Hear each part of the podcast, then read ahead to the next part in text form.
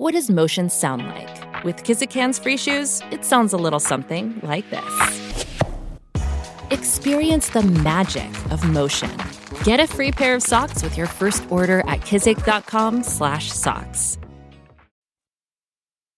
Hello and welcome to another edition of Play Me or Fade Me. And thank you for joining us as always. And that's a winner. Yes, a winning day on Monday. Before we get to the recap, though, let's talk about the intro. It changed for the first time in podcast history because we are now a part of the Kota Sports Gambling Network. Yes, a great network. Very excited to be a part of it.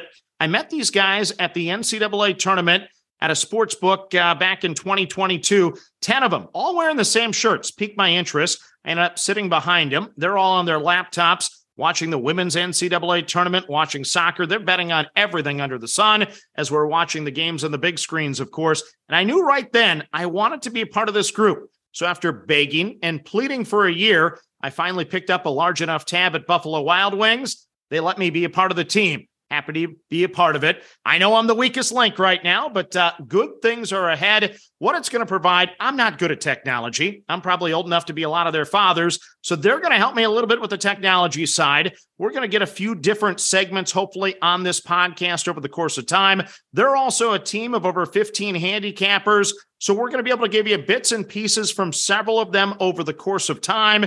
Get to know them here on the podcast. They may fill in for me occasionally.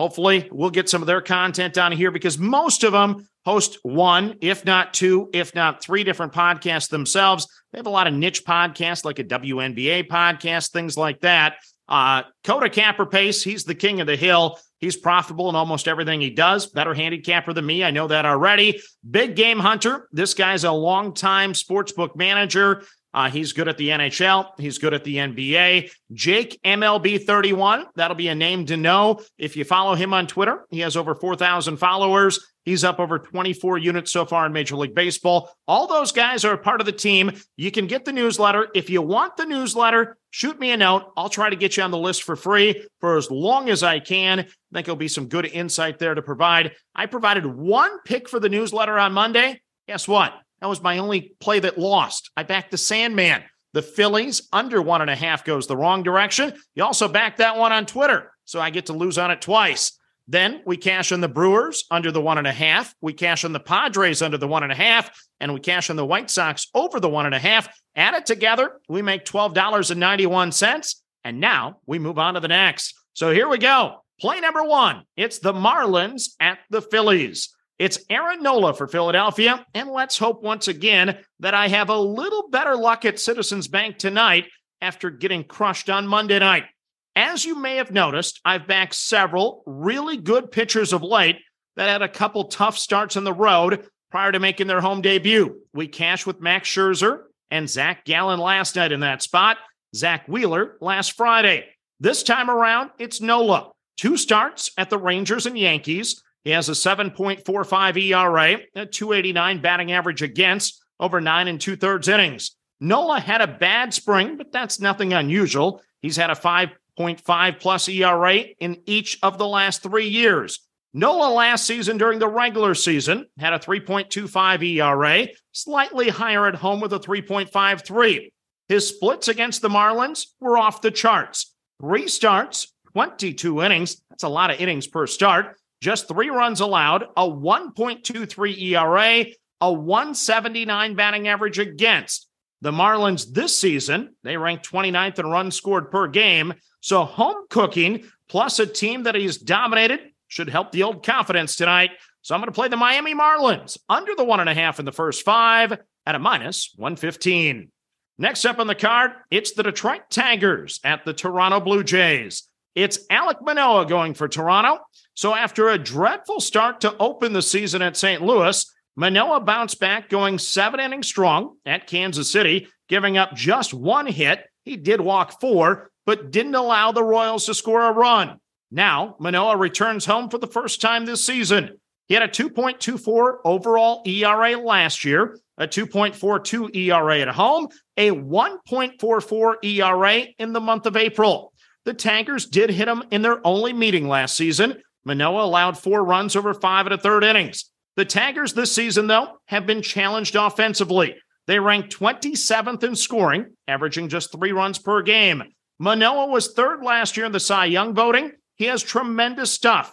I bounce back and forth between this play and Ohtani keeping the Nats under one and a half, but that one was at minus 155. At minus 125, the price is right. I'm going to play the Detroit Tigers under the one and a half runs in the first five at a minus 125. Next up on the card, it's the Milwaukee Brewers at the Arizona Diamondbacks. So it's Corbin Burnes for Milwaukee, and stay calm here. Burnes is much better than his start this season. He went five innings, giving up four runs at the Cubbies, then went just four and a third innings, giving up six runs at home against the Mets. So he has a 9.64 ERA, a 282 batting average against, and an ugly 1.71 whip. Factor in giving up five runs in a spring training finale, and you can say that he's had three consecutive bad efforts. So the first time through the order this season, hitters are just one of 13 against him. The second time through the order, they're seven of 17. I think he'll be just fine. A 2.94 ERA last season. The road ERA was better with a 2.83. Two starts against the D backs in 2022. He went five and two thirds innings, giving up five runs on the road. So that was the bad one. Burnes has had three consecutive years with, with a sub three ERA. I'm not going to pass up plus money. I'm going to play the Diamondbacks under the one and a half runs of the first five at a plus 105 as I look for Corbin Burnes to bounce back. Then the final game of the card for you. Well, I got to give you one over. It's the Yankees at the Guardians. So, fun fact here for you the Yankees ranked second in baseball, averaging 4.89 runs per game last season. This year, when I pulled the stat at 10 p.m., the Yankees are averaging the same 4.89 runs per game. This year, that ranks 15th so far. So Hunter Gaddis will toe the rubber for the Guardians. A 3.72 ERA this season, over nine and two thirds innings, six shutout innings, giving up just one hit in his last start at Oakland. The first start of the year, not so good. Three and two thirds innings, four runs allowed at Seattle. Last season, at the big league level, he had two starts. He allowed five homers against the White Sox. He allowed two homers against the Astros. He had an 18.41 ERA. Yanis did have a good spring with a 2.77 ERA, a career 3.90 ERA in the minors, including a 4.01 last year between AA and AAA. So this seems like a good spot to grab the Yankees with plus money against a pitcher that can give up the long ball. So give me the Bronx Bombers, the Yankees, over two and a half in the first five at a plus 120. So let's recap your card for a Tuesday. I'm on the Miami Marlins under the one and a half in the first five at a minus 115. I'm on the Detroit Tigers under the one and a half in the first five at a minus 125. I'm on the Arizona Diamondbacks under the one and a half runs in the first five at a plus 105. And I'm on the New York Yankees over the two and a half runs in the first five at a plus 120. So that's your card for Tuesday. As always, manage that bankroll. Don't chase money. Have fun and let's cash some tickets together. Good luck, everyone.